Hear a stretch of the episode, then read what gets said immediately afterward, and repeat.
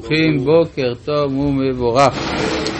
אנחנו בספר ויקרא רבותיי, פרשת מצורע בפרק י"ד, פסוק נ"ד. זאת התורה לכל נגע הצרעת ולנתק ולצרת הבגד ולבית. כן, זה כלומר זה ארבע האופנים של צרעת, צרעת באדם, צרעת, כלומר, באיש או אישה שזה בשכל, וצרת הבגד ראינו, והבית, ולשאת ולספחת ולבהרת, שזה האופנים השונים של הבחנת הנגע הצרת, להורות ביום הטמא וביום הטהור. זאת תורת הצרה. ואם כן, סיימנו את ה... נגע צרעת של האדם שקלקולו בא מסיבות מוסריות. למרות שלא נאמר במפורש בתורה, אבל המסורת בעל פה מלמדת אותנו שהצרעת, וגם רואים את זה בתנ"ך בכמה מקומות, שזה תגובה לקלקול כלשהו באדם, בדרך כלל קלקול מוסרי, ועכשיו אנחנו עוברים לקלקולים שהם מטבע האדם בלי קשר למעורבותו. וידבר השם אל משה ואל אהרון לאמור, דברו אל בני ישראל ואמרתם עליהם איש איש כי יזב מבשרו זובו טמא הוא. זאת אומרת, יש מחלה, מחלה שבאה לידי ביטוי בעבר הרבייה, והיא איננה תולדה של פעולה רצונית, אבל, וגם לא של אה, קלקול מוסרי בדווקא, אבל, מכיוון שזה מבליט את השפלות של האדם, יש כאן טומאה והיא צריכה, והיא צריכה גם כפרה, הטומאה הזאת. דבר, אה, וזאת תהיה טומאתו בזובו, רר בשרו. את זובו, או החתים בשרו מזובו, טמא הוא. אגב, כשאומרים בשרו, הכוונה אותו חלק של גוף האדם שאין בו עצם. לכן אה, האיבר הרבייה הוא נקרא בשם בשר. ואז ממילא כל המשכב אשר ישכב עליו הזהב יטמע, כלומר על מיטה, על מחצלת, לא משנה מה, אם הוא שוכב, זה טמא, וכל הכלי אשר ישב עליו, כיסא וכדומה, יטמע. ואיש אשר ייגע במשכבו של, ה, של מי ש... של הזב ששכב על המשכב, יכבס בגדיו ורחז במים וטמא עד הערב, ויושב על הכלי אשר יושב עליו הזב, יכבס בגדיו ורחז במים וטמא עד הערב. אז זאת אומרת שהנוגע במשכבו או במושבו של הזב נטמע יום אחד, הזב עצמו הוא נטמע שבעת ימים. והנוגע בבשר, בבשר הזב יכבס גדה ורחץ במים וטמא עד הערב, ואז יש גם מה שנקרא מעיינות הזב, וכי ירוק הזב בטהור, וכיבס בגדיו ורחץ במים וטמא עד הערב. מה פתאום שזב ירוק מה, יירק, כן? אבל בעברית אה, נקראת ירוק בטהור, אין הכוונה שהוא עושה עליו טפו, אלא הכוונה שכאשר בני אדם מדברים זה עם זה, לפעמים גם טיפות של רוק יוצאות מהאחד אל השני, הדבר הזה גורם לריחוק מציאותי מן הזב. וזה אה, הסיבה גם שגזרו אה, טומאת זיווה על הנוכרים, למרות שנוכרי לא מטמא, אבל רצו ליצור איזשהו ריחוק חברתי, אה, במיוחד עם הילדים, כן? כלומר שילד יהודי לא יגיע למצב שאם הוא משחק עם חברו הגוי, אז אחר כך הוא לא יוכל לאכול בתרומה. וכל המרכב אשר ירכב עליו הזב יטמע, וכל הנוגע בכל אשר יהיה תחתיו יטמע עד הערב, והנושא אותם יכבס בגדיו, ורחץ במים יטמא עד הערב. כלומר, כל אלה הם אה, טומאת מסע מושב עליון ותחתון וכולי, וכל אשר ייגע בו הזב, וידיו לא שטף במים, וכיבס בגדיו ורחץ במים וטמא עד הארץ. עכשיו, חז"ל אמרו, מה זה וכל אשר ייגע בו הזב, וידיו לא שטף במים, הכוונה שהוא לא טבל, כן? ידיו, הכוונה כל גופו. כי הידיים מחוברים לגוף, אז אומרים ידיו לא שטף במים, הכוונה שהוא לא טבל את גופו במים, וכיבס בגדיו ורחץ במים וטמא עד הארץ. עכשיו, יש פה בעיה.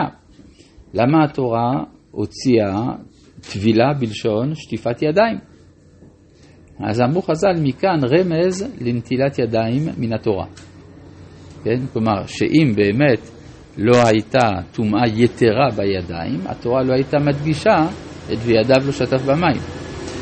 וזה מסביר מדוע אה, חכמים אמרו שיש טומאה בידיים בשעה שאדם קם ממיטתו למשל וכדומה, אז זה הרמז נמצא כאן. עכשיו, זה לא ש... מה פירוש רמז בתורה? רמז בתורה הכוונה שזה מכלל כוונת התורה, אף על פי שהיא לא חייבה. אבל עצם זה שמדגישים טומאת הידיים, אז זה סימן שיש טומאה יתרה בידיים. מדוע באמת יש טומאה יתרה בידיים? כי הידיים הם הכלי של המגע שלנו עם העולם. כלומר, המגע הפעיל, כשאני פועל פעולה בעולם, אני משתמש בידיים. העולם לא מתוקן, העולם יש בו טומאה, ולכן החלק שבי שמתעסק בפעולה בעולם, הוא עלול יותר להיטמע מחלק אחר. וכלי חרס, כל זה הסבר של המהר"ל בבאר הגולה. וכלי חרס אשר ייגע בו הזב, יישבר, וכל כלי עץ יישטף במים, הכוונה יטבול. וכי יטהר הזב מזובו, וספר לו שבעת ימים טהרתו, וכיבס בגדיו ורחץ בשרו במים, במים חיים וטהר. אז פה יש דמיון לאופן טהרת המצורע, לכן התורה הצמידה את טהרת הצרעת לטהרת הזב.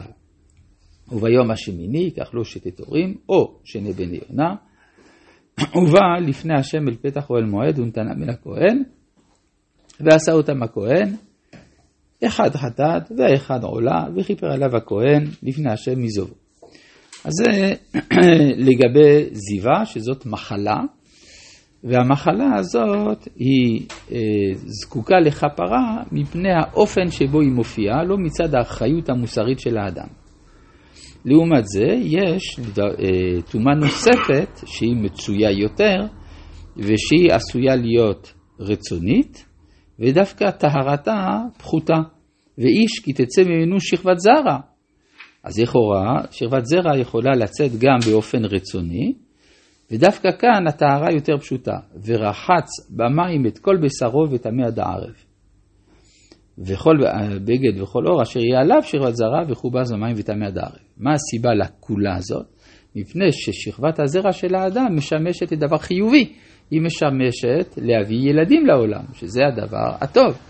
ולכן התורה לא התייחסה באותה חומרה כמו אל הזב, כי בזיווה אין שום אפשרות של פוריות מכוח הזיווה, זה סתם מחלה. לעומת זה שזה חלק מהתפקוד הטבעי והבריא של האדם, שצריך לעשות בו את השימוש הנכון.